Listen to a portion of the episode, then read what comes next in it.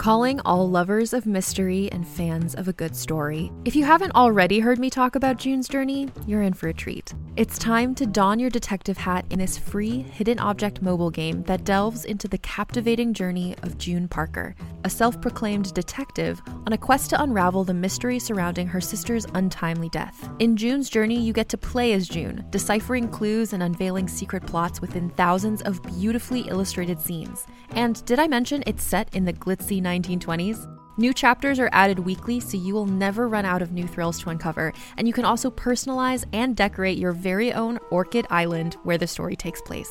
How sharp are your detective skills? Find out when you download June's Journey on your Android or iOS device, or play online via Facebook Games. Your detective journey awaits.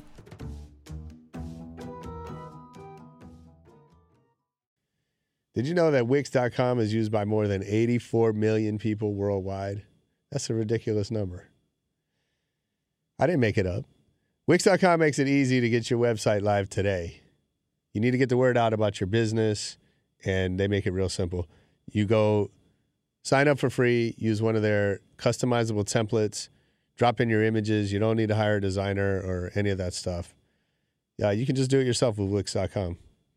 So go today. It's fast and easy. Send us a link to your new site and we'll talk about it on the air if you made it with Wix.com. Don't try to cheat on that. Can't wait to see what you make. Wix.com, W I X.com. What's up? This is Rebel Radio. What up, what up? This is DJ Nu-Mark. This is Peanut Butter Wolf. It's your boy. It's okay. Keep checking out Rebel Radio. Rebel Radio. This is Rebel Radio. We're in the place right here. Ah. Rebel Radio is going down. Would you say Rebel Radio? Oh, wait. Let's do it again. Rebel Radio. What's up, Rebels? Welcome back to Rebel Radio. I'm your host, Josh Levine. I have a very sexy episode for you today. My guest is Missy Suicide, the CEO and founder of Suicide Girls. You might know the website or the books or the TV shows, the movies, the burlesque show. They do it all. Missy started the Suicide Girls community for people who felt outside the norm to hang out online. It also happens to have pictures of beautiful women, and she's been redefining the definition of beauty from day one. She gets letters from girls all over the world who say they didn't feel beautiful until they saw Suicide Girls. She's going to give us some really interesting insights into her path as an entrepreneur, how she handles the haters, the power of finding the right name, and why she hires from within the community.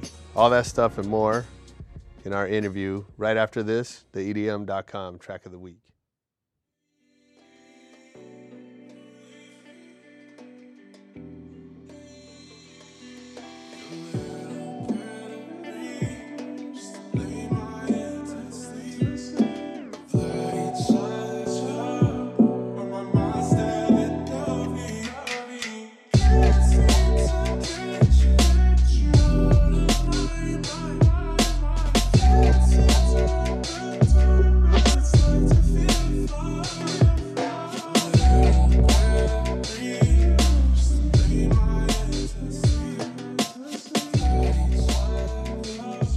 Okay, that was Diggy with the song Tragedy, our EDM.com track of the week. If you like that, get over to EDM.com and I'm sure you'll find some more music you like.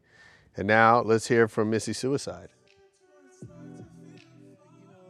I think sometimes that happens, and then sometimes they're like, Yeah, super.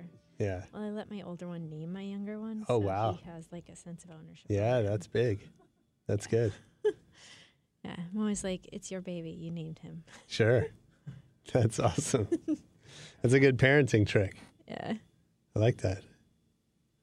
Nice. Well, thank you for being here, Missy Suicide. I'm so excited to have you here. I was, um, I've been a fan.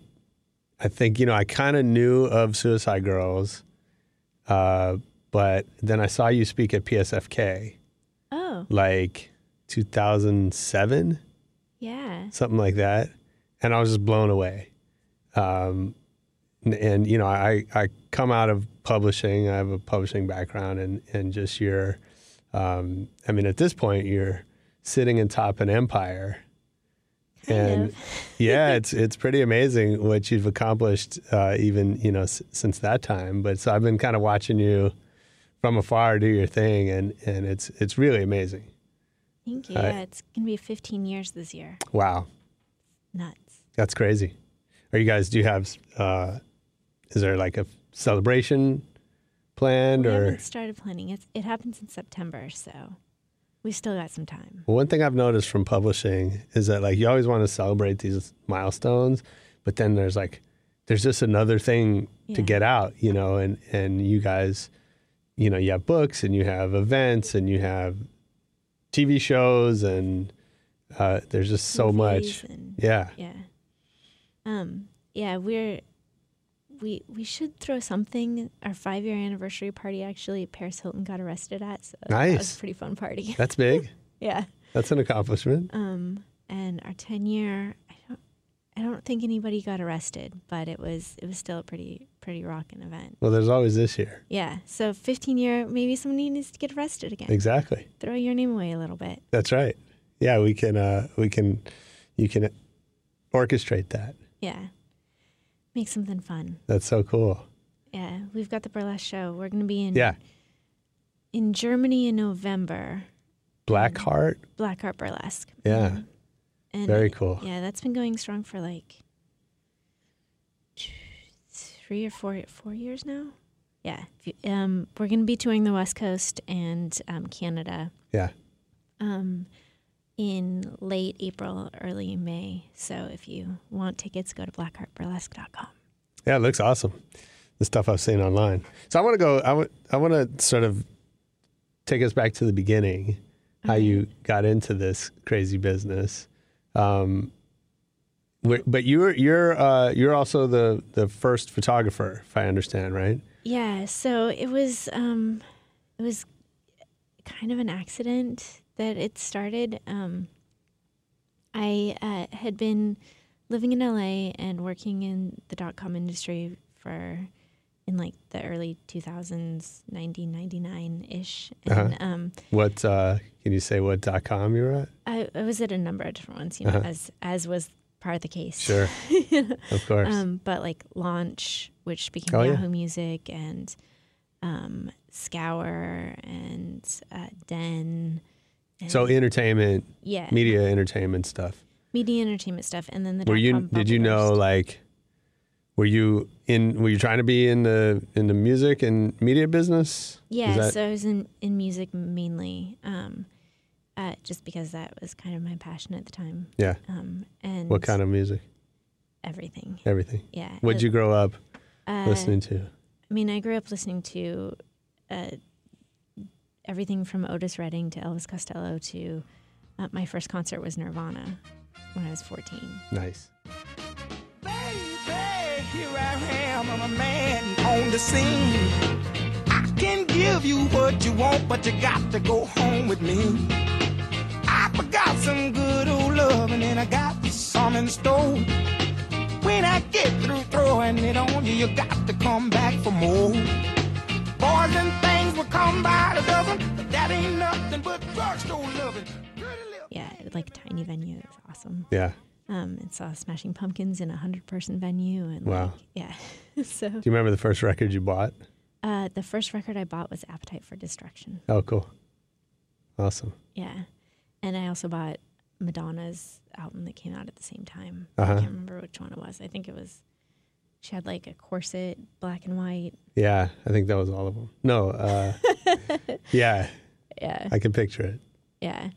Um, but so you're super into music super into music. and then and then when um did you when did the idea for that to be a career Um, well, you know, it was right when when the internet was taking off, and I'd been on like IRC chats, and like had been into into the internet. And then when I went to college, I went to college in Vermont, and I helped them to um, create their first website, and because I worked in the dean's office for um, for like work study, yeah. And so it was building website and i thought it was so much fun and so cool. And then um, he came out to la uh, to for the summer to like have a summer off and hang out and then i d- lost my funding to go back to school and Uh-huh. so and so i just started working and i ended up getting an internship at launch Cool. Um, and uh, it quickly, I worked for Dave Goldberg, Mm-hmm. um, who is the most amazing mentor ever. Nice. Um, he just believed in me, and like, I was like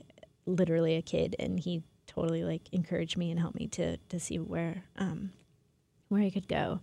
Um, and uh, so that kind of spiraled into a career. And then uh, in 2001, after the dot com bubble burst, um, I was working at a semi corporate job and hated it. Sure. Soul sucking.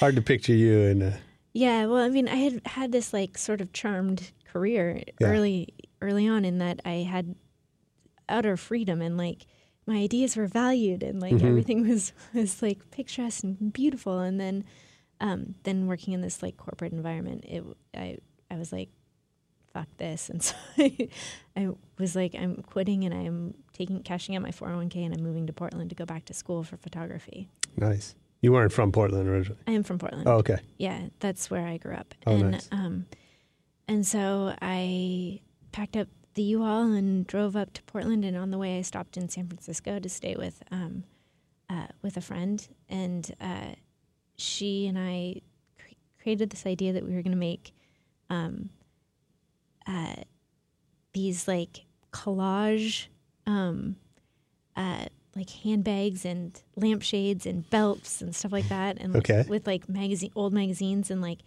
ha- pair like hip hop lyrics with like uh like old fashioned magazine sort of like pin up beautiful neat. girls and stuff Yeah.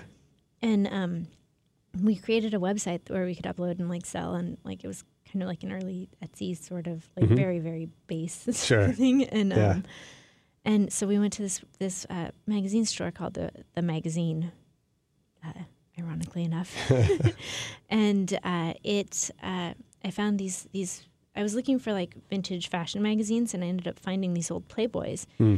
and I was so stricken by the the beauty of uh, there was one of Bettie Page that um, that Bunny Yeager had shot, and I was like, she's enjoying herself and like having she's she's is beautiful and feels like um, she's just so comfortable and confident and like I it was like this and she's naked and like it um Yeah. it really struck me and so I bought a bunch of of them you know along with some fashion magazines or whatever and I went to Portland um and I met some amazing women up there and um, started to like integrate back into the scene. And um one day a friend uh, the first suicide girl actually rose found the magazines and she was like what's this? Your you know like 13 year old boy stash of porn? I was like no and i explained the whole concept about how i wanted to shoot pictures of women that um, that had the same feel you know like that there's just something that was lacking in today's imagery of Mhm. women that um, that they were just so free and confident and she was like okay shoot me and so um, i shot some pinup photos of her then I shot pinup photos of her friend, and then I shot pinup photos of a girl that I knew from junior high. And Oh, wow. Yeah, and then um, I had this collection of um, pinup style f- images of these women that were um, really unique and beautiful and had so much to say, and um, I and they were not like anything that you saw anywhere um, in 2001, and so Mhm. um, I met with uh, my friend and Sean, who became my business partner, and we sat down and we were having coffee, and I was telling him about these, and I was like, I don't want to just use their images and like put up their images, like I don't want to put them in a gallery show because that's like a one-time thing. Right. Um, I want to use, I want to give them a voice and give them a place where they can, you know, speak their mind and share their thoughts and feelings because these women have so much to sh- to say. Mhm. And so um, he was like, "Well, let's create a website. That's what we've done in the past. Like, let's just create a website." And so we put up a website, and um, it was one of the first community sites um, uh, that existed. And we wanted it to be sort of zine style, where like, Mhm. you could just write about anything that you were passionate about, you know. And if you had four four viewers, or if you had four thousand or four million, Right. you know, like it was Yeah. still. Um, it was uh, you could talk about whatever niche you were into and um, and connect with people who shared your thoughts and feelings and um, then the girls could uh, express themselves. And now it's it seems like such a, a mundane concept, you know, because everybody's like sharing their um, everybody Sure. takes around like their Yeah. their breakfast, you know, Right. like um, and uh, but back in the day, nobody was doing it, Mm-hmm. and it was um, it was this it was the thing that that we got the most flack about was you know nobody's going to want to put their their actual true life next to um, pictures of boobs like Right. that's crazy Yeah. what are you thinking Yeah. and so Yeah, because the men's magazines at the time, you know, they like it was all stories. Right? It was all, like I mean, it was all fake that's what I mean, right? Yeah. It was all made up, yeah you know, about this Tawny loves candy and she loves yeah exactly. um she likes to go on long walks in the woods with her dog and, yeah. Like someone wrote that. Yeah. She had nothing to do with that story, right? Yeah, I mean, maybe she did like to go on walks in the woods with her dog, but sh- she certainly didn't put that. That wasn't her Right. own words. Yeah. Did people believe it? Like, uh, so if you, you know, if you grew up reading these magazines with all this made up stuff, and then you see this site that's got real stories, like, was there a point? Did, did people get it right away?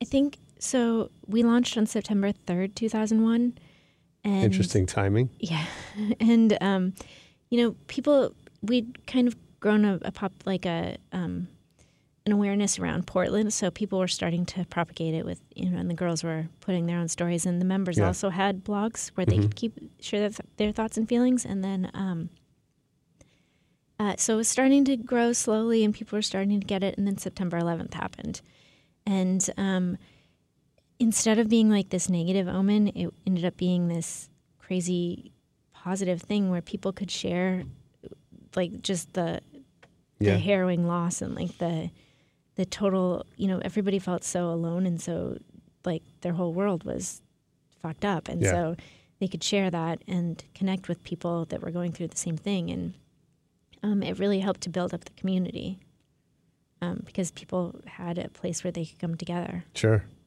Yeah, that's amazing. Um,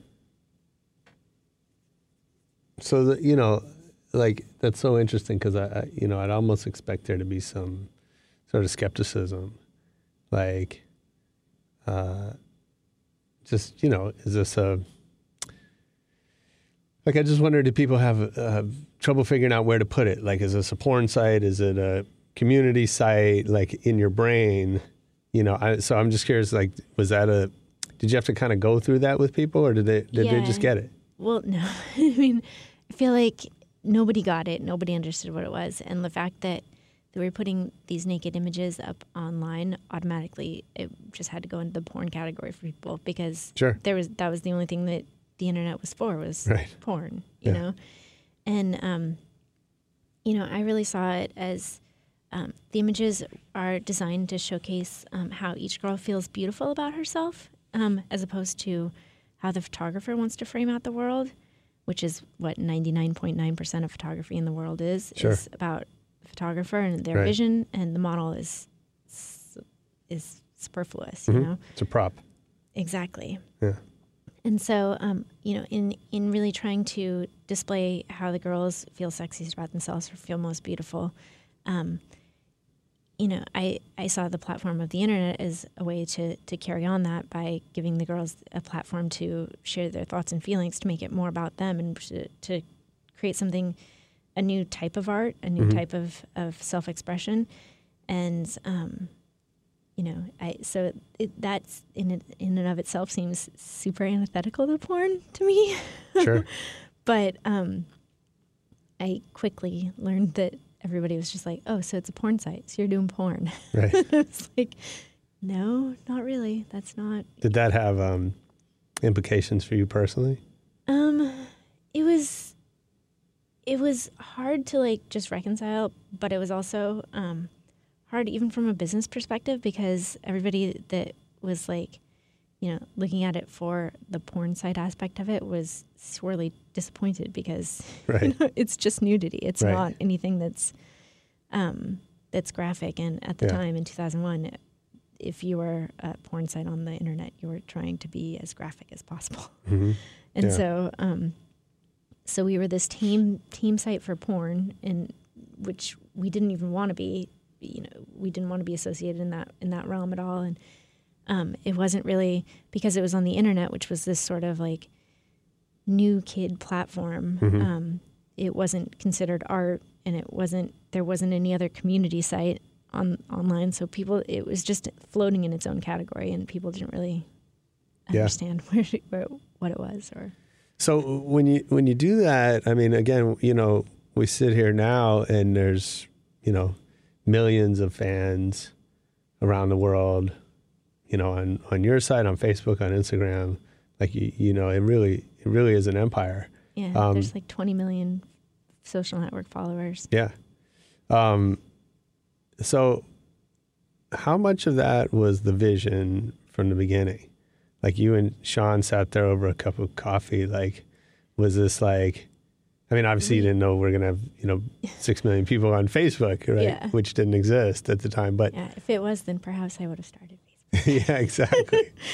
um, but but like you know, how big was the vision when you started?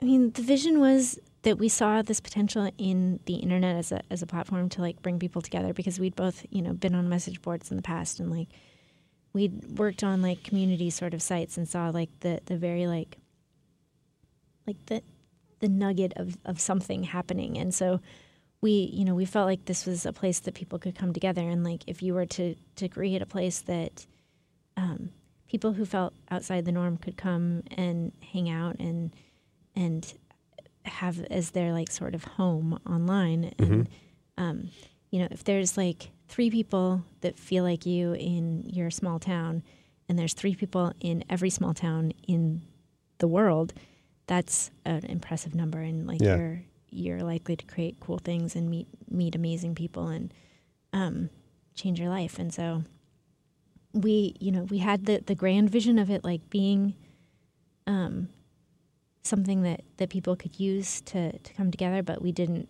see it happening exactly as it has Sure. know? Yeah.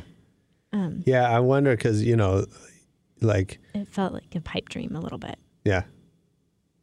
Um, you know, the startup world now is like all about the pivot, right? And it's all about this idea that you know you're going to start and you don't know what's going to happen, and you, and so and and so they, you know, that world has worked really hard to kind of get people in that mindset that things are just going to change, no matter what you think. And so was that like uh I mean, is that how you saw the business unfolding? Is this like series of pivots, or or was it more sort of natural than that? I mean, I feel like we had a very true vision from the beginning and like held true to our ideals. Like I think that it, our vision for starting it was the same as it is today, and Yeah. um, and that we've adapted to the new technologies and like the way that people are using the site, and like uh, we, but we've always had um, the community input and like what how people want to do things or what they want to see. We've always take taken into um, account and tried to accommodate it. So um, I don't see it as like a series of strategical pivots. Right. You know, I feel like it's more like a clear cut path that adapts to this living organism that we created in Yeah. the community. Yeah.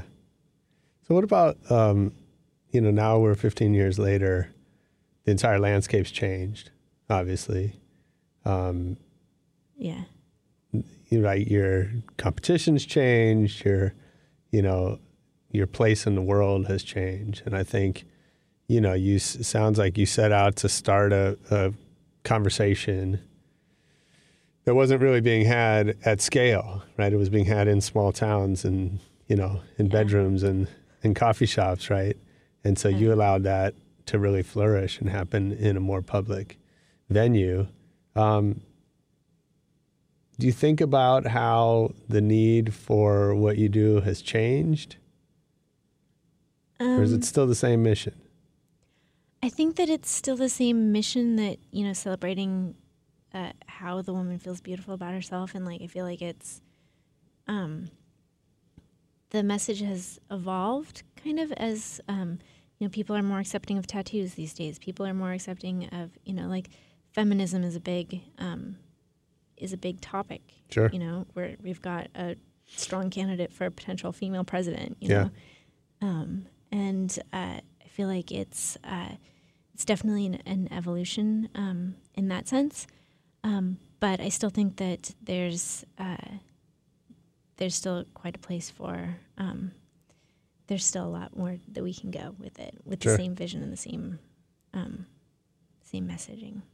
Yeah, I'm curious, like how much you know. I mean, it, it certainly has become much more topical, um, and and even you know in the in the brand world with, um, uh, you know, whether it's Dove or Sports Illustrated, right? Like more mainstream entities are starting to recognize this broader definition of beauty. Um, which is amazing. Um, but there's still so much far farther to go. yeah, I would imagine. I mean, I get emails every day from girls that from around the world that say that they didn't feel beautiful until they saw the girls on Suicide Girls that looked like that looked like them, and that Yeah, um, that the girls i- i- in the images not only were being you know celebrated by others as being beautiful, but in their like you can tell in their faces that they feel Mm-hmm. beautiful, and so and that, how, how that impacted everybody's life, and um, it's uh, there's still I, I feel like you know it's it's great that Sports Illustrated and Dove and and you know companies are starting to to um, to portray more more real women and more um, just a more diverse range of, of beauty. Um, but there's still so much more that can be done, yeah, of course. And Yeah. I feel like it's it's even it's like intrinsic to um, to the way that, that women grow up, and like there's Mhm. so much more that women need to know, you know, just like to feel beautiful and to not have like this sort of like lesser than or feeling of um, having their their uh, you know their particular hangups be the thing that um, that defines them instead of the things that make them great. Sure. So how important is that feedback for you? Like like in fueling your energy, you know, when you when you see these comments from from people, is it like is that necessary for you? Um, it it definitely is validating, and um, it uh, it it keeps me going. Yeah. It in, it keeps me inspired to keep doing more and keep pushing more boundaries and keep doing as much as I can to make uh, to make a difference and make an impact. And Mhm. um, you know, it just um I think that I would still be doing what I'm doing, but having that that feedback um, just makes me more passionate Sure. and trying different mediums and like to to express the message and Yeah. all that. We had a guest on recently, um, this comedian Brandon Wardell. I don't know if you know Brandon, but he he's he talked about the dangers of um, only paying attention to the positive comments and kind of just tuning out the haters. Oh yeah. Uh, and I'm sure you guys get a lot of both. I would imagine. Yes. Um, Mainly on social media, but yeah, sure. but yeah, our community tends to be pretty supportive. I mean, they Yeah. tell me what is up. Like if there's something that they're not happy with, they'll definitely let me know. What's been something that they've helped steer you in the right direction? Um, everything from like the way that groups are handled to uh, um, to chat on the site to Mhm. um, uh, you know the the community tells us which girls become suicide girls. They have an, a, a say in that. Yeah, Um, and so the community is really vocal and really active, but they're really respectful too at the same time. Mhm. Like it's which is kind of rare because Yeah. on like Instagram you can't post a photo with your grandmother without getting, you know, her called a slag or you know, whatever. It's like Yeah. people are just awful. Yeah. Like fucking awful online. totally. And um they uh um and but on Suicide Girls people post naked photos of themselves and there's rarely like one comment that's semi unsupportive you know like Sure. um and uh so i feel like that is that's great but i mean we do read all of the the hater stuff too Yeah. um and i feel like it's it's important to to see, but um, see the haters. But I feel like for the most part, it's noise. You know, like it's How do you? So how do you filter? How do you know what to pay attention to and what to ignore? um, it's it's interesting because like like we do Facebook streaming now, um, with live streams. Yeah.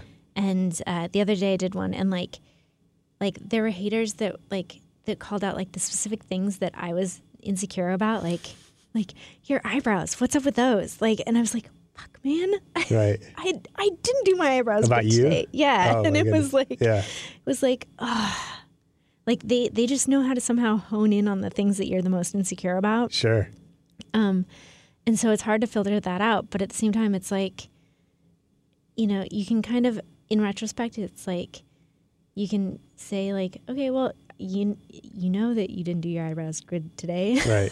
like, and By the way, your eyebrows look great today. thanks, um, and uh, and uh, you can, you know, you can do better, and like just use that as something that. Like there's always some sort of kernel of truth in the hater speech Yeah. for the most part. I mean, some people are just dicks, but Sure. like, so so what have you heard that like do you ever hear something that makes you question you know the mission or the or like what you're doing no, no no, never Uh, no. in 15 years never Mm, I mean, I've had like periods of self doubt where Sure. like the internet has been really mean to me. Um, but you know, for the most part, like there was a whole thing like ten years ago about how I wasn't feminist and like how I shouldn't use the word feminist and all this, and I was like, right you know, it's something that's so personal to so many women and like it it's um and it, it made me feel like, okay, well maybe I shouldn't say feminist. Maybe I shouldn't be like, you know, saying it out loud. Maybe I shouldn't you know, even though that's how I feel, but maybe I don't want to offend other people by pushing my ideals out there.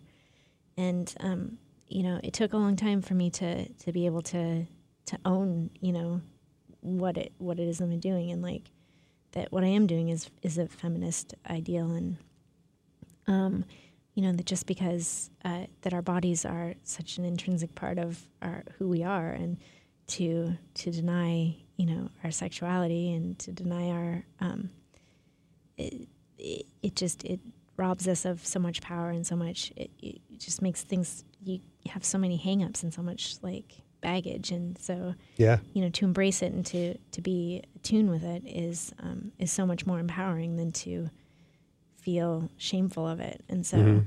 um, you know I, it took actually speaking in front of a, a UCLA uh, women's studies group for me to feel like wow fuck yeah I am feminist that's a hardcore audience I, it I, was I, I know some of those uh, UCLA Yeah. women's studies and it was like right on the heels of like all of that where I was like I'm not I shouldn't feel like Right. I can say that I'm feminist and what was but I what and did it. what was the feedback from them that um that helped there were girls in there that were that said that, that you know that they that the body positivity and that um, that they felt uh, that they felt empowered by by the body positivity message and that you know it shouldn't be we shouldn't be separate. And hmm it you know it, like just feeling like the embrace of other women that were studying you Sure. know women's studies yeah. um, helped to just bolster my confidence. Yeah. So thanks women's studies class at UCLA so at the same time you have this tribe of suicide girls that you lead. Yeah. Um, and I'm sure you know they look to you in some ways, um, and and I, and I would imagine they support you in some way, right? That there's this give and take yeah with that community. Yeah, I've learned so much from so many of the women. I Yeah. mean, I think if you ask any suicide girl what her favorite part about being a suicide girl is, and she'll say the friendships that she's made, Yeah, um, because it is it's such a rare supportive community. Because you know, her whole, her whole basis is that you know every woman is beautiful, and that that so it takes away the competition that was dominant. I feel like hmm in society more um, more so like 15 years ago but or maybe i'm just insulated by my core group of awesome suicide girls that i don't have to deal with other women but sure. um, that I imagine that insulation is probably important. yeah but you know it's there it's I just get so much love and so much support from so many of the women, and like they share their crazy, awesome stories. You know, like one of the girls is an MMA fighter in Italy, and one of the girls is a lawyer in Brooklyn, and Yeah. like it's just like there's just so many. You know, there's an architect in in uh, Australia, and like they just have so many cool, interesting stories about how they got to where they are, and and Yeah. um, they're so unabashedly themselves and proud and confident of, of all of their decisions and you know it hasn't hindered them in, in any way in their Mhm. careers and it's um it's just it's so inspiring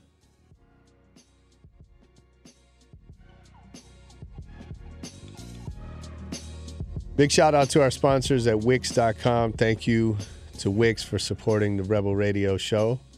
And the rest of you, you need a website for your business, your personal portfolio, whatever your hustle is, you need a site that you can send around. You don't need to spend a bunch of money hiring a designer, a coder, all that stuff. Just go to Wix.com. There's hundreds of templates you can choose from. It's real easy to customize, drop in all your images, your text, all that stuff. And the result is a great looking website that you made yourself for free and it's fast and easy. So save a bunch of time, money, and all that. Get it done. There's no credit card required and none of that hassle. You can get your website live today. Wix.com, W I X.com.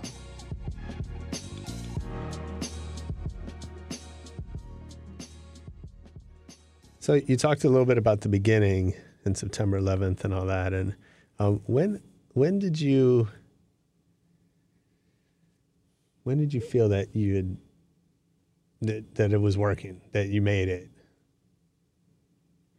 i don't know i feel like i'm kind of a like a not negative but like a like cautious person Okay. and so Yeah. I feel like um, that's one of the things that I'm trying to work on in life is just celebrating like the small victories because Sure. I don't know. One of the things that I've realized is that there's never like that moment where everything changes and where your life is like uh, it's all set. Like Right. even when even when things happen that are super fucking cool, you have like um, it takes a lot of work to maintain or to actually implement So what, them. so what's one so what's something early that you're like this is super fucking cool? Um, being on Nightline Yeah. was amazing. Um, Yeah. I can imagine. Um, and so, that was like three months in. So oh wow. yeah, Okay. it was like that was like And the story was positive generally. it was generally positive. I mean, they were.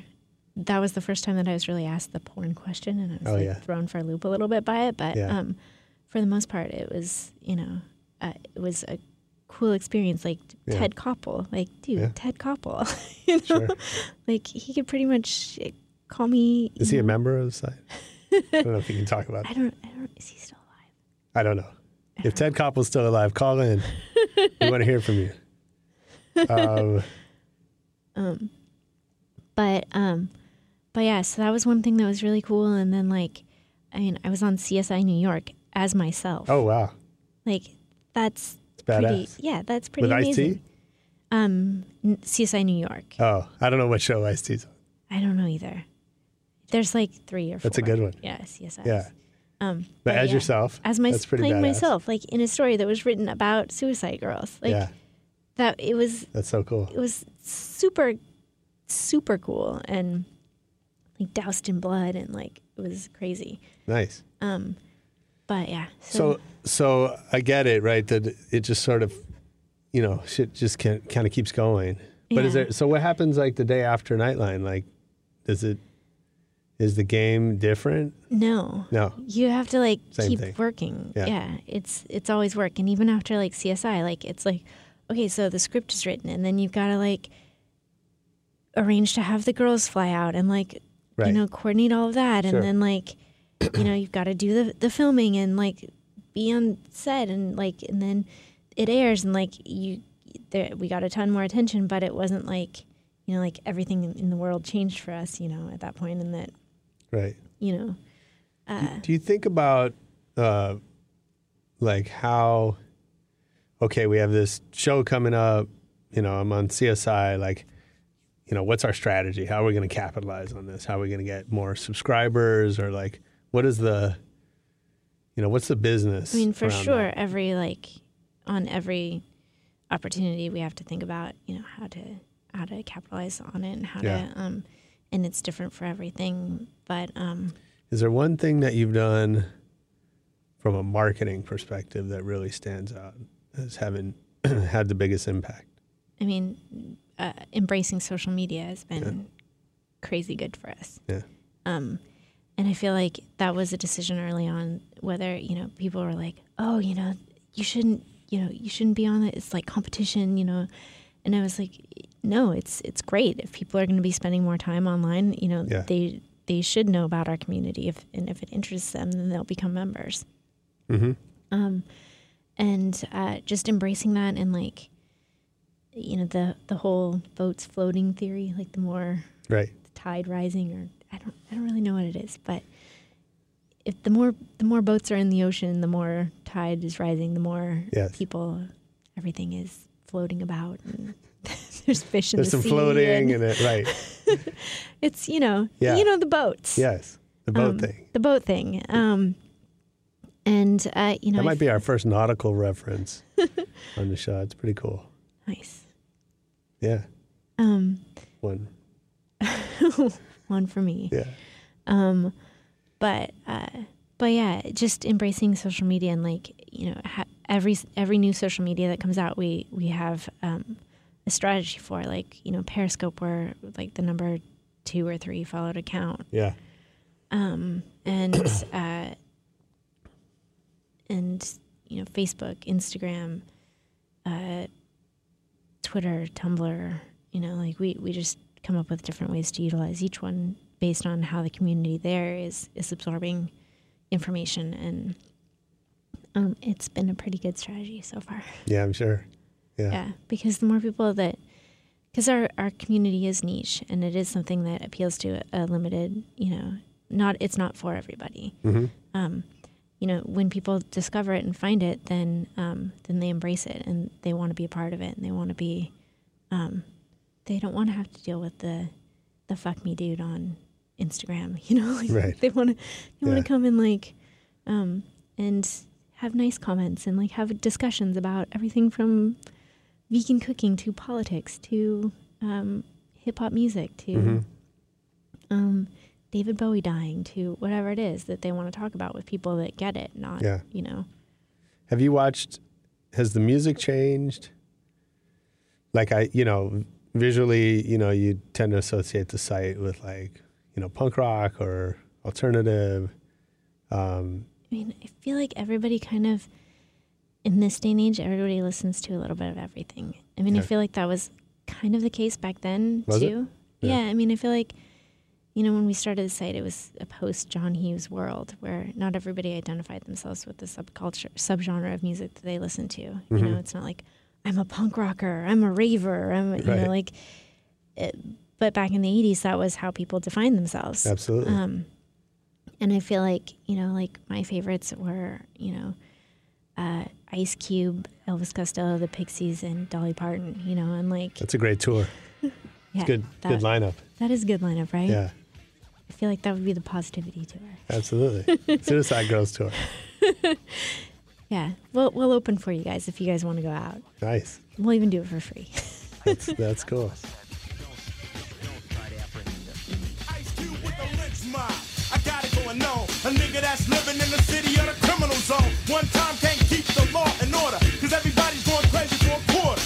You tuned in to the number one crew in the area. The way I'm talking, I'm scaring you, I'm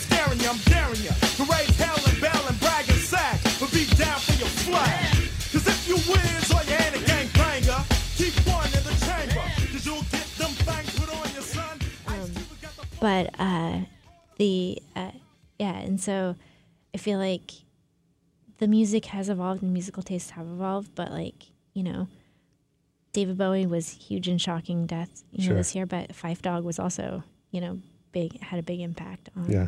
a lot of people's lives, and um, it was you know heartbreaking as well. What is the impact? Because you know, as a, a teen from the '80s, when we definitely identified ourselves by genre, um, I'm always fascinated with you know now that that's gone away, like how do people organize their identity? I feel like it's more um, it's more uh, compartmentalized because people could be into like you could be into Superman comic books and uh, Adventure Time and Invader Zim and uh, you could love Lil Wayne and love uh, I, uh, I don't know who why am I drawing blank? Any like number of alternative bands. Sure. and then um, or like indie bands. And then um, and that's that's like you. You're you're allowed to be more of a, a unique sort Mhm. of free floating thing and you can connect with other people that share those specific interests but they don't have to share every interest Mm. anymore and i feel like you know as a society we're becoming more accepting of people because like we can relate on those granular levels Sure. um, and we don't have to have everything else be the same. Like, whereas I feel like, you know, back in the 80s, it was like large swaths of Yeah. like, you know, like either you fit in this group or you fit in this group. And Absolutely. there's no, no mixing and no, no in betweens. And, um, you know, I feel like now people are, are being more accepting and, um, you know, I think that the internet has a lot to do with that, um, both through social media and just through the, um, the access to um, just more people on the Mhm. planet and Mhm. like um, and noticing that the differences are shrinking and that um, they don't matter as much. So what do you think that means for for brands and, and media, right? Like, you know, I think back then it was easy for brands to say to know who their who their tribe was. Right. You know, and, and media, right? We could be the magazine for this and the you know, the website for that. And now that there's so much more nuance to it, how do, how does that change that landscape? I feel like it's um, it's better. I mean, there's more data this, these days than there was, you know, Yeah. like in the previous hundred years of advertising. Like, there's more data in like one day now than Right. the previous hundred years. Yeah. and um, it allows us to um, to target people directly based on their interest and not necessarily like um, and to to get them on what they're interested in as opposed to like just having this like campaign of like total relatability like the the coke campaign or you know the polaroid campaign or whatever you know like these things that were like these broad everybody had a childhood everybody can remember the the magic of childhood Right, memories sure. or you know Yeah. whatever and like um i feel like now it's like well we don't need everybody we just need the people that are going to want to be in our community and the people Yeah. that are going to want to um to participate and um the 99% don't, don't matter if we can get the 1% So how and I feel like it allows like that one percent. Well, if it was one percent of a single uh, single population, it, it is still fairly insignificant. But once you consider it one percent of the world, Mhm. you know, because everybody's connected these days, Yeah. um, it it has much more of an impact. Interesting. Um, you know, you, you said something about, you know, you're, you're not for everybody. And I think those brands you just referenced that like, they, tr- you know, they, they try to be for everybody. Mm. And so have you had to kind of rein that in? Or is there temptation along the way to start thinking we can broaden No, beyond our base or, I mean, our name is Suicide Girls. yeah, that it just eliminates a population of like a portion of the population just without us having to do anything. You Yeah. know. sure. Like your grandmother is never going to be like, "Oh, I saw Suicide Girls the other day, and that was a really fun photo set." You know, Right. like it just it it is what it is. Yeah. That helps, I'm sure. Yeah. And what about uh, the perceptions to, to about tattoos have changed so dramatically since you guys started? They have, and I feel like um, the uh, the embracing of tattoos is is positive for um, for everybody. I don't know. I mean, I feel like it's it's great for us because people see it as as more of it's not a negative anymore. But um, you know, the whole point of a tattoo to me is that it's it's a marker in time of like some memory or something so that you're marking on the inside what's going on or on the outside what's going on on the inside Mhm. and so they're not meant to be things that you're like, I'm always gonna like butterflies, and so I'm gonna always get a butterfly. Right. That's the one thing that I know that I'm never gonna change, and that's the thing that I'm gonna have forever and be stoked on. Yeah. You know, it's not you don't have to think in those grand terms. It's like, you know, I'm 20 years old and I'm having the time of my life, and I feel free and I'm happy, and I saw a butterfly across the street the other day, and I want to remember that that moment forever, and so I'm gonna get a butterfly tattoo Yeah. and in 20 years you can be like you know i've outgrown butterflies but like they're still you know it, but that that memory of like being 20 and having that that moment is forever indelibly put on my body Sure. I wonder, you know, I have a couple friends in the tattoo removal business. and I wonder, um, if they would say the same thing well, yeah, I wonder if, I mean, uh, one of them kind of, you know, told me his vision is a world in which tattoos are, te- are temporary, right? That they, you can put them on and take them off at will. yeah Um, that obviously supports his business, but, but that's why he started it because he thinks that that should happen, right? yeah that Um, you can they can just be i mean That it can be that moment, and maybe when that moment's over, you know, the tattoo goes. well eventually if you mark every moment you're going to run out of space Right. and need to start again yeah, and so that's where the tattoo removal comes in sure. But I mean, I think if you're selective with your, if you you can use your Instagram to mark most moments, but the ones that are extra special you mark on your body, Yeah, you should have enough. There should be enough real estate for a lifetime. yeah, And as you get older, you get a little bit more real estate. So sure. so it's always been, you know, kind of counterculture. I was just talking to somebody, you know, guys my age, uh, we all got our ears pierced. And, you know, in high school, that was just a thing. And, you know, our parents were all shocked. And then 10 years later, I don't think parents were shocked anymore. Right. Um, and then, you know, everyone started getting tattoos. Like, you know, when I was in high school, zero people had tattoos. Um, yeah, it's and definitely not par for the course. no, certainly. And, uh, and, it, you know, so it was very much countercultural and this, this, um, it was an act of rebellion to some extent. And, you know, that obviously I think has changed quite a bit uh, when you see them every day. And I mean, I still think that it's an act of rebellion, but it's more personal rebellion. Like it's more. I don't know. I feel like they're more significant to people Okay. these days. Like that they, it's it's more of like like when you're full of teen angst and like and you just want to show the world what is going on inside of your head, right. And you can mark it on your body and like have that. It's a, a little bit of a release, and Yeah. like it's a little bit of you know, it's it's rebellion, but it's it's sort of like controlled rebellion and like in a positive sort of way. Sure. And then when you're, you know, 30 and you want to get it taken off because you're no longer that teen angsty person, and you don't Right. want to be remi- reminded of that, you can go see your friend. Yeah, sure.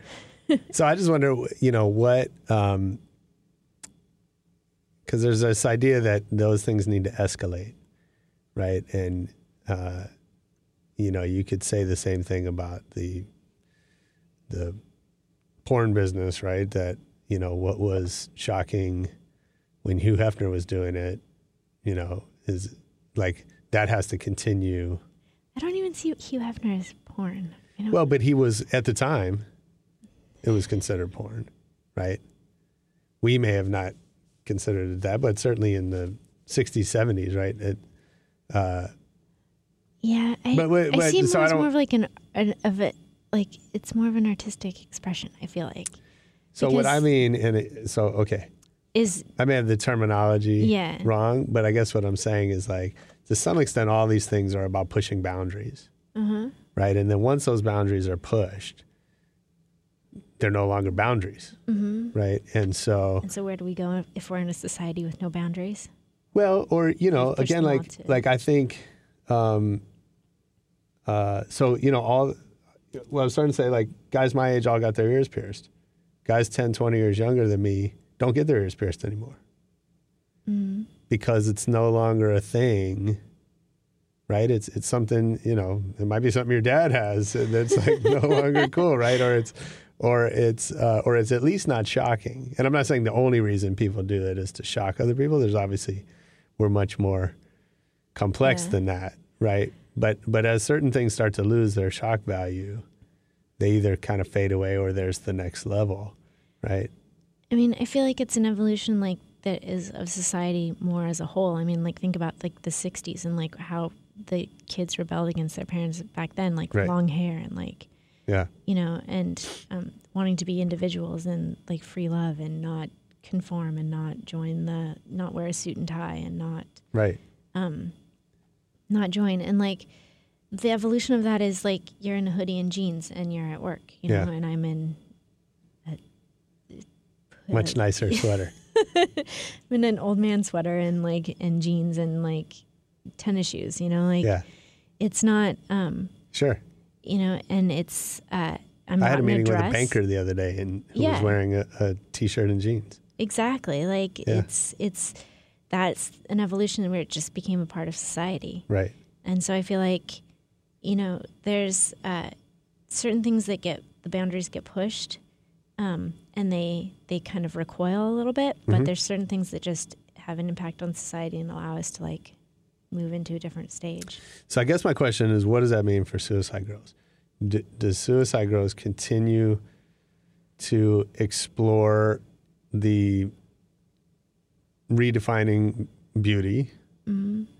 or does Suicide Girls, or is there a danger that it becomes associated with this one particular look? I feel like you know we've we have girls. We've always had girls that like had tons of tattoos, face tattoos, and girls that had zero tattoos. Yeah. And so, like from the the day that we launched, we had a girl that had face tattoos and a girl that had zero tattoos. Yeah. So, Okay. um, you know, I feel like we're about de- redefining beauty and self expression, and like, I feel like, you know, where that how that's going to look in 15 years, I would be a fool to say, Mhm. you know, but um, but I think that you know, staying true to your message is is the core of everything, and like it's the most important. Like, it's what I would caution people that are you know in the in that pivot space, like you can pivot to to adjust to to what your community or what your market is is requiring but you have to stay true to your core values otherwise you don't have a, a business you don't Right. have a core Yeah. Yeah. um, So how do you make those decisions? You know, as as the site grew, like I said, you got into books and movies and TV and touring and all these sort of uh, different businesses. ancillary Yeah, and um, and I imagine you know at a certain point opportunities just start kind of coming to you. Um, yeah I how do you decide what fits and and what's outside of the core? it's i mean i feel like it's uh that i'm a member of the community and that i'm i've always been very active in it and like that i i i let it inform me and like you know we've been approached for everything from pillowcases to uh wine to popsicles and like you know Nice. and and there's we just don't do certain things because it doesn't What fit flavor popsicle would you do? I don't know. I think Uh. that it was. I think we had options, but Okay. I think probably probably black. But Oh yeah. I don't like- know. Black cherry maybe. Oh, black cherry. Mhm. It's good. Yeah, but um, and like lollipops and all kinds of Uh-huh. like just stuff that is um, Yeah. it's just exploitative of the brand, and we've Right. we've always tried to make sure that it is natural and coming from the community within, and that it's something that a product that the community would use. And while our community, I'm not saying they don't like candy or they don't like you know pillowcases. Everybody Mhm. sleeps with a pillowcase. Um, If you don't, you're just gross. Exactly. um, but uh, but it's not something that they need to have Suicide Girls branded. It's not something Right. that has that necessarily that tie-in where you're like, oh yeah, that fits. Like that's something that Right. that works. And so Are those hard decisions to make? I mean, you know, you're you're essentially leaving money on the table, right? yeah, I mean, I I feel like it is, but at the same time, it's not destroying the core brand, Yeah. and that's. You know, if you take all the all the small money around it, you're losing the big money of of the brand. Yeah. In destroying that. So, you know, we were talking earlier about about Playboy, and I think they're a good example of taking all the wrong money along the way. Yeah. Um, and, you know, we've seen them struggle probably multiple times. Well, in the Which in the- nineties, they sold off all of their um, all Right. of their branding to to make all of those crazy products. That Yeah. like yeah, know, and at a certain point, their their core business became, you know, selling sweatpants and cheap jewelry to 14 year old girls. Yeah, um, that's Probably not not the vision. no. Um, so I guess w- what I'm curious is, I don't know if that's one of them, but are there other businesses that you follow as models or as kind of cautionary? cautionary tales. Yeah. Um, I feel like who do we look to? Playboy. We look to um, Maxim to some extent, um, and uh, then like Victoria's Secret and stuff Mm. like that, and um, and even like uh, Sports Illustrated to some extent, um, just because uh, it's not their core, but the the swimsuit model is Sure. it's a side business. It's pretty important for them. Yeah. Yeah. Um, and Although none of those brands get community the way that you guys do. It's true. I mean, and I feel like that's what Playboy was attempting to implement Mm. a bit more of, um, in their with their sort of revamp Mhm. um, of of late. But Yeah. um, I don't know. I heard that they're selling. I don't know what it's. Yeah, I think I heard that. Um, I don't know this the details, so I don't want to. But Yeah, we can just make up shit. It's fine. they, yeah, yeah, maybe you guys will buy them. Yeah. Um, they're they're selling for uh, popsicles, right? Yes. To a popsicle company. Absolutely. Um, yeah, I thought it was interesting when I, you know, I read that they're doing away with nudity. Um, Yeah, I feel like that was a slap in the face to women. Like I feel like so for so many decades, Playboy was, you know, the the um this sort of bastion of acceptable beauty, you know, that and like I mean, while it had a limited view of of what was uh, like the female ideal, it was Mhm. still, you know, saying that there was nothing wrong with your bodies and that you should embrace it and like it had a very healthy view of sexuality and yeah, it was progressive and it had um, you know it, it was not afraid to to pair you know literary thought along with the nudity and like Mhm. um, and it it just it had this uh, this embracing of of your body and and that your sexuality wasn't something to be ashamed of and for them to then say that nudity was not a part of what they were all about anymore is it's kind of a slap in the face to women i feel like that's a really interesting perspective. I mean, I, I didn't, I never, that didn't occur to me, um, but it makes perfect sense. Yeah, you like, know what? like we we've built our brand on you, and now Yeah. you're not good enough. Right. It's really interesting. Um, I just took it that like this is their ultimate statement that they've just lost their way because, you know, although I I got that what uh,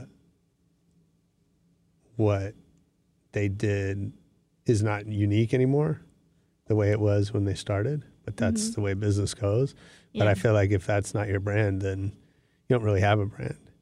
Exactly. Like they haven't come up with some other thing to really replace that. Yeah, I mean, their brand was built on you know all of the amazing interviews and like and Sure. book previews and like Yeah, but reporting and all that but- as but well I- as like the sure. women. yeah, And I feel like they they kind of tamed down both aspects of it. right. Yeah. And you can get that stuff elsewhere, Yeah. right? You just couldn't get that combination anywhere else, right? But you can get kind of either Except part. for on Suicide Girls. That's right. Um, how do you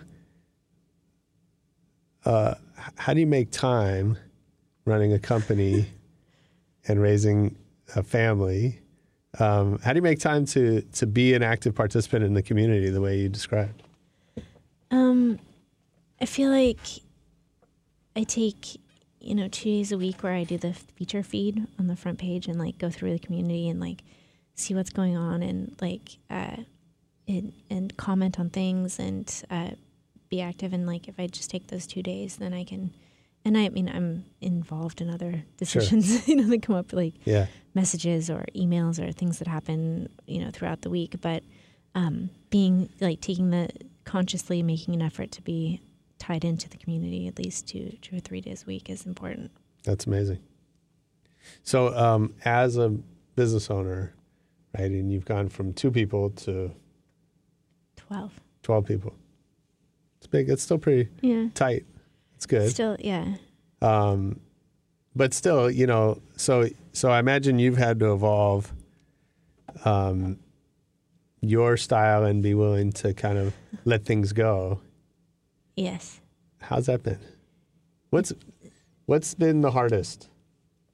the hardest part about I mean, I feel like being a manager is you know, kind of like being a parent in the way that like each phase is is hard. Right. like giving up Yeah. each phase has its own um, its own challenges and like at first, you know, I was so meticulous that like all the shop orders that would come in when we first started the company, I would tie up with a ribbon and write a handwritten thank you note to, to every person that supported us and like Uh-huh. make sure that everything was packaged properly and like that every do quality control on all of the merch and like Sure. and spend like hours on every email and like just make sure that everything was top notch and then when it just became overwhelming to, to run Right. everything Yeah. that way you know having people come in and like um, having the quality sort of not degrade entirely but just not be that sort of Yeah. obsessive crazy person level Yeah.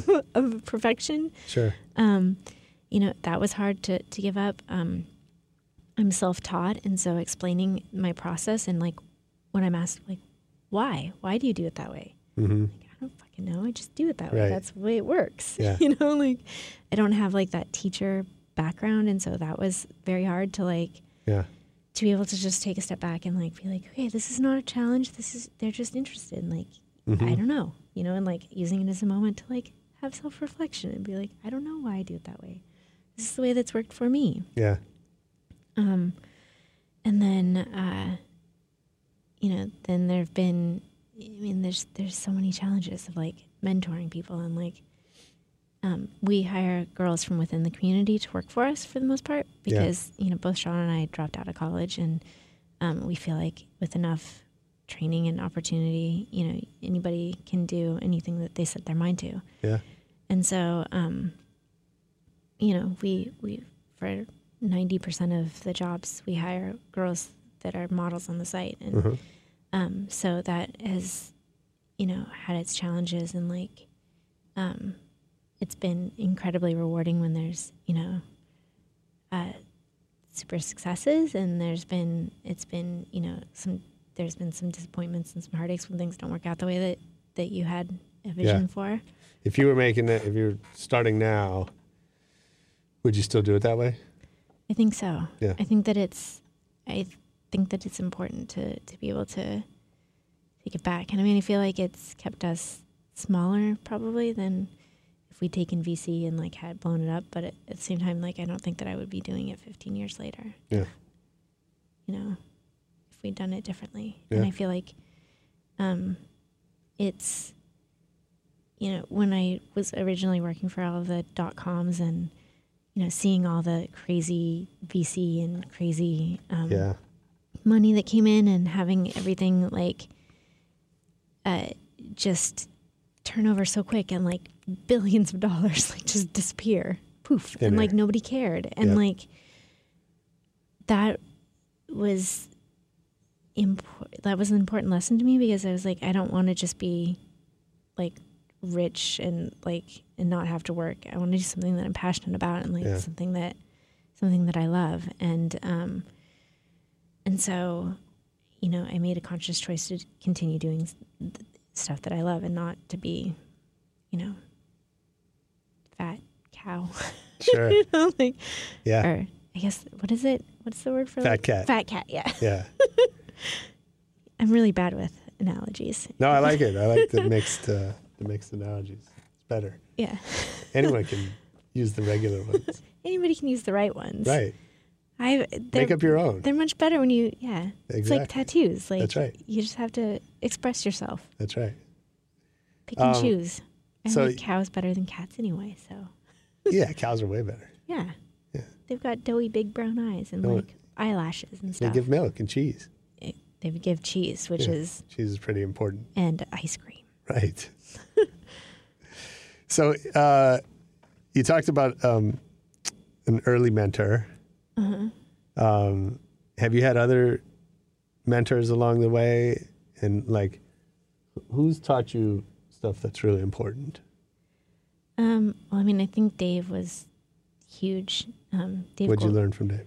I mean, Dave Goldberg was just, he taught me that to believe in people and to like believe in the ideas and that, you know, if you have a good idea and you work hard enough that you can make anything happen. Um, and uh, he passed away a year ago, I think. Mm. And it was, that was devastating because he, you know, he was Yeah, my sure. first boss, but he'd like helped me out throughout, you know, and Nice. um, it that was really hard. And then um, I have some. I, I found like mentors in sort of odd places, like Anthony Zuiker, who created CSI. uh huh. Um, he's he's just such like, you know, he's he's a Vegas guy, and like he's, uh, you know, he he. A little bit of luck goes a long way, and like you know, you just have to celebrate the things as they come, and like Yeah. um, and uh, and then Ken Mok, who created America's Next Top Model. Wow. yeah, He's- Interesting. yeah, I know. I've got crazy. I've been lucky to to have crazy, cool mentors. Yeah. Um, What'd you learn from Ken? Ken taught me that uh, you that you if you have a good idea, you should just go for it, no matter what um, what uh, if it fits in your category, if it doesn't fit in your category, if it fits in your you know your wheelhouse. If if you think it's a good idea, just work hard on it, and Yeah. and you can succeed.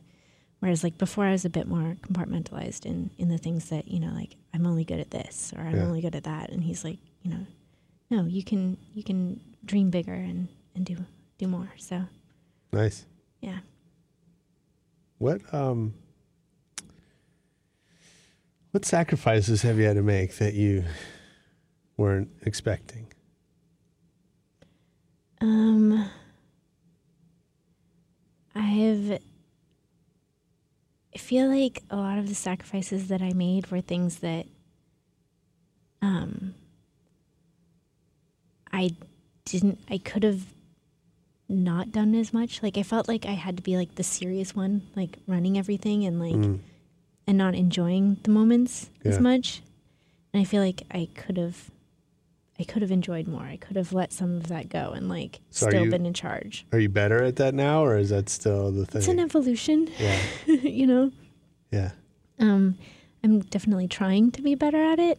Um, but like, uh, I'm writing a book right now, and in in part of it, I asked um, a couple of the girls to write chapters about how suicide girls has impacted their lives, and Cool. um, I got one back from uh, from this model Nixon, who's been a suicide girl forever, and um, she's writing about all these amazing, like crazy, wild, fun times, and like, and I'm part of it, but I don't Right. like looking back. I'm like, oh yeah, You're that like, oh, was, yeah, that yeah. was fun. I should have, I should have just embraced the oddness of it a little bit more, and like sure. been more in the moment. Yeah, I don't know if you can learn that. I think I think it's only old age that, maybe, or I, I don't know, because I'm the same. I'm not a celebrator yeah, like that, uh, and uh, you know, I have some people around me that are, and and I, but I'm not sure that But you, you can really pick that up. I think that I think it. I've been trying for a little while for Yeah? like yeah, and I feel like it's something that you can you can do. Like, Okay. yeah, so you should try. Like All right, pop a bottle of champagne just because you have something that might happen, or you know, like that's a great idea. like Let's do it now. James, you got that champagne? Yeah. I think. Uh, well, we're coming up on our one year anniversary with this show, so Yeah. we'll have a big you should have a celebration. celebration for that. You should have a celebration for that. You should have a celebration for, you know, if somebody cool starts following you, you should Yeah. celebrate that. Like have a moment, go out to dinner. Like, Okay, Yeah. nice. I'm down for that. Um, all right, I think we're to the speed round. Oh, okay. Um, what's the? Uh, so you're writing a book. Uh-huh. What's the last great book you read? Oh, um, this is gonna sound really crazy because, um, I'm doing, I'm reading a lot of autobiographies right now because I'm writing one. You and, writing one? Um, but uh, You steal Howard- stories from other people's autobiographies? No. You should do that. it should just be like, okay, I I'm I'm a chapter short. I just need Yeah. to just copy verbatim. Yeah, this yeah. happened. I was flying through the Himalayas. I don't know whose story Um, that is, by the way. Yeah, but Howard Stern's Oh, yeah. autobiography, it's it's surprisingly Like really Private Parts. private parts. Yeah, Yeah. it's really it's really well written and like It's a good movie.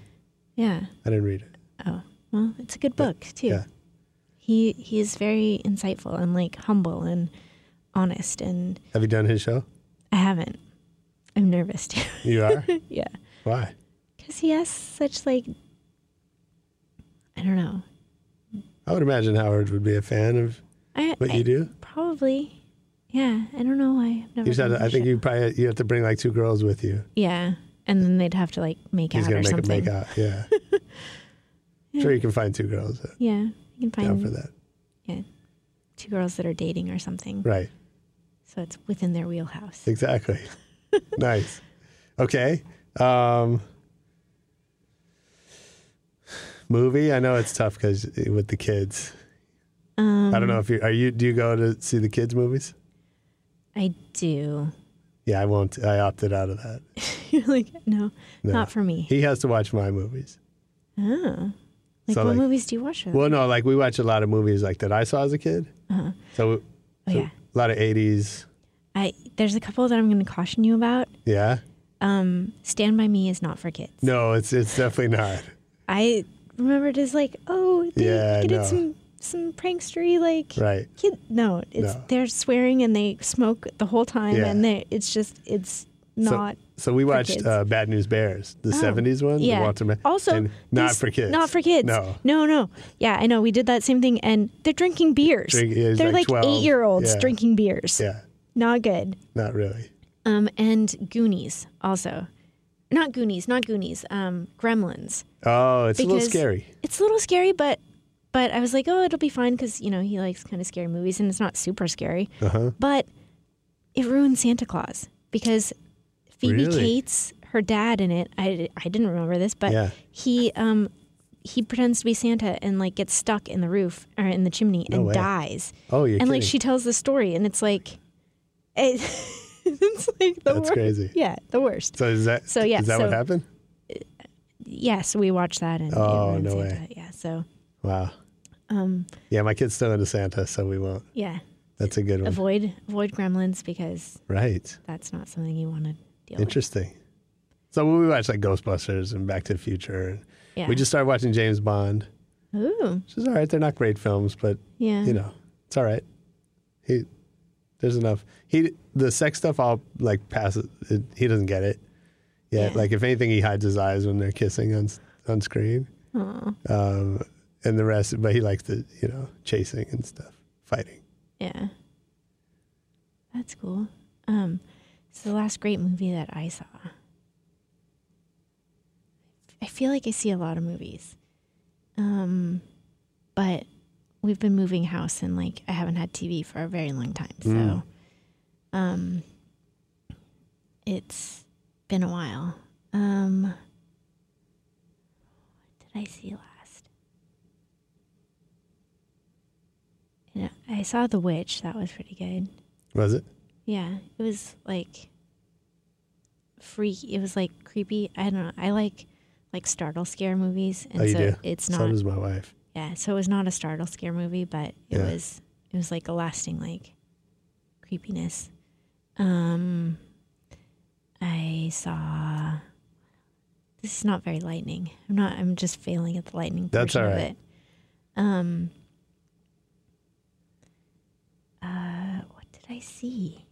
I saw Creed. That was really good. Okay, Um, I love Rocky movies. you do. I love boxing, Nice. which is pretty antithetical to who I am, but I love it. Um, there's just something so beautiful about you know the amount of work that goes into perfecting boxers' bodies and like and the movements and Interesting. and like the studying and like it's, it's like dance. I feel like if you're a boxer, that means that you don't have very good friends. Because like somebody should have stopped you from getting punched in the face for a living. Yeah, they have huge entourages though. Yeah, but those people are feeding Uh, yeah, those people are not your friends. No, Yeah, Absolutely not. Do you travel with an entourage? I don't. No. I mean, I'm here by myself today. Well, that's true. Um, yeah, I don't. I don't feel like I need to travel with an entourage. I don't know. I'm drawing a blank on movies. Can we come? That's back to okay. We don't have to worry about the movies. um, what about uh, as a photographer? Are there other are there photographers that you're checking for? Anyone kind of up and coming that inspires you? Oh, you had to go with the up and coming part. I had all of the. Oh, like, okay. Give me the no. Give me the give me the old school. Who are your Uh, favorites? Diane Arbus, Man Ray, um, Alfred Stieglitz. Um, who else? Who else? Uh, It's a good list. yeah, that's that's a pretty good list so far. Those are good.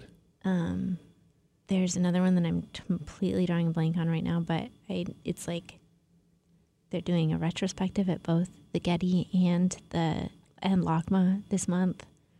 Uh, he shot calla lilies and he also shot um, erotic male nudes. Oh wow. Not familiar with that.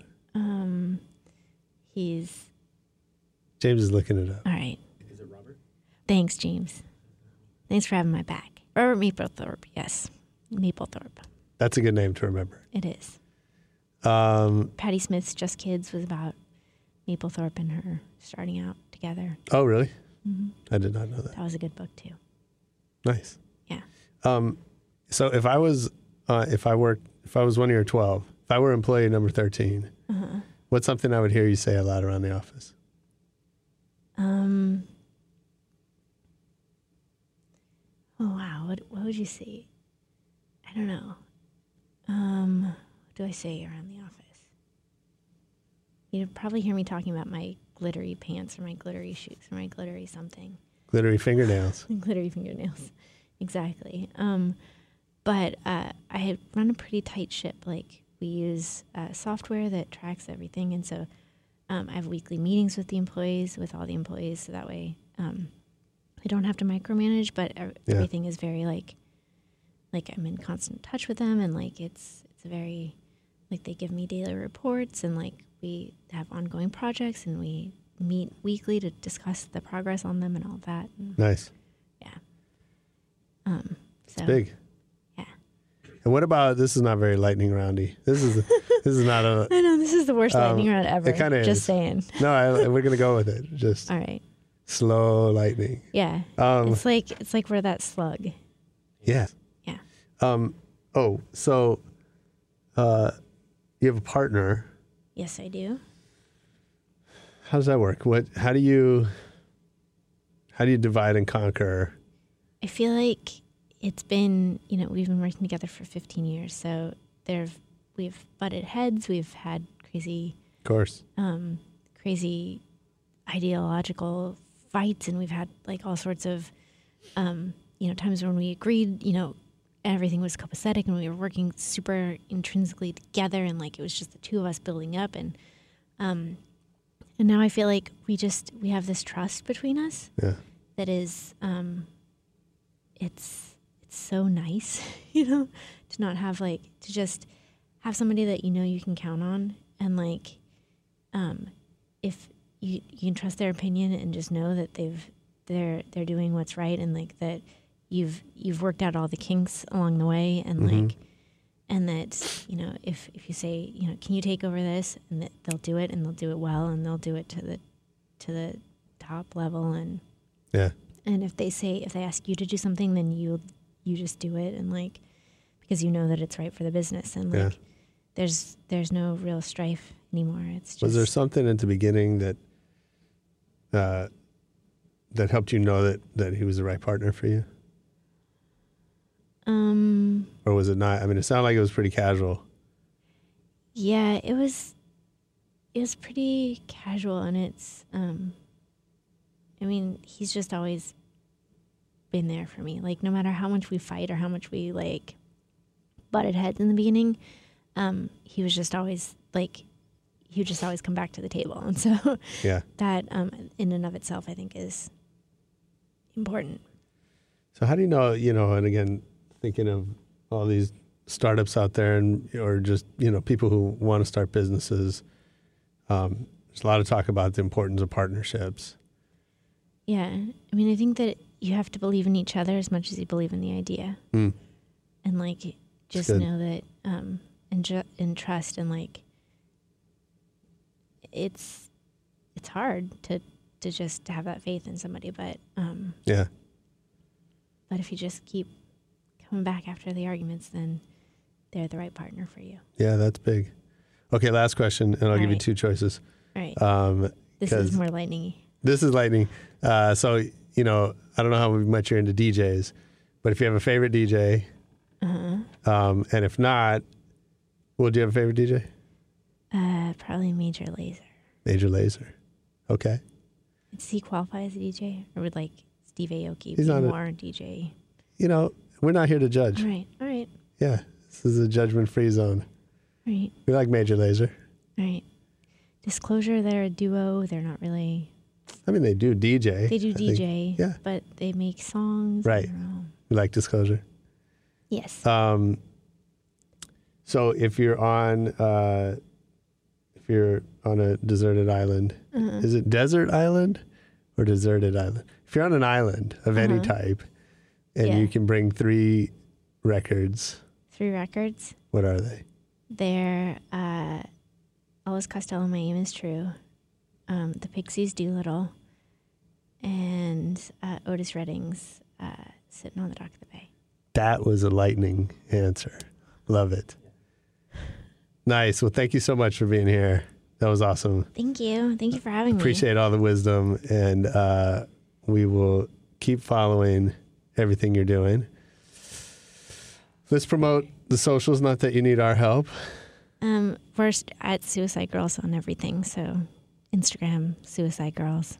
And what's coming up? Blackheart Burlesque. Black Burlesque tour is coming up. Um, end of.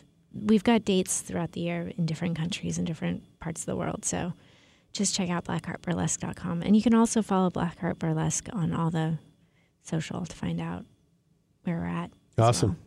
Yeah, we may go down to San Diego and see that. Oh, yeah, we're doing Comic Con show. That's Oh, always really? my favorite. Cool. It's the best. Yeah, I'll bet. It's like always like super long and has crazy numbers that we're trying out for the next tour. And Oh, really? Nice. yeah, Yeah. it's it's the most fun show of the year. Cool. Great. And we're doing two of them this year, so two Comic Con shows. Oh, really? hmm Oh, Friday nice. and Saturday. Okay. Yeah, maybe we'll take a trip down there. Uh, Rebel Radio listeners, join us in San Diego for Blackheart Burlesque. All right. Thank Awesome. you so much. Thank you.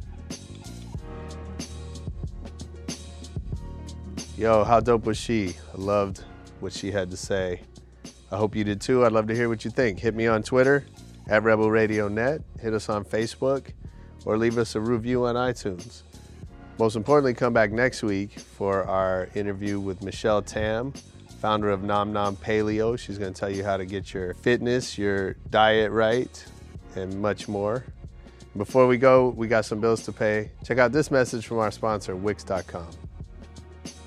Wix.com is the best place to go to build your own website for your business, your portfolio, your artistic career, whatever your hustle is. You need a website, and Wix.com is the place to make that happen. It's easy, it's fast, it's free. There's hundreds of designer made, customizable templates, and you can just drag and drop your images, your copy in there, and you're done. Wix.com, that's W I X.com.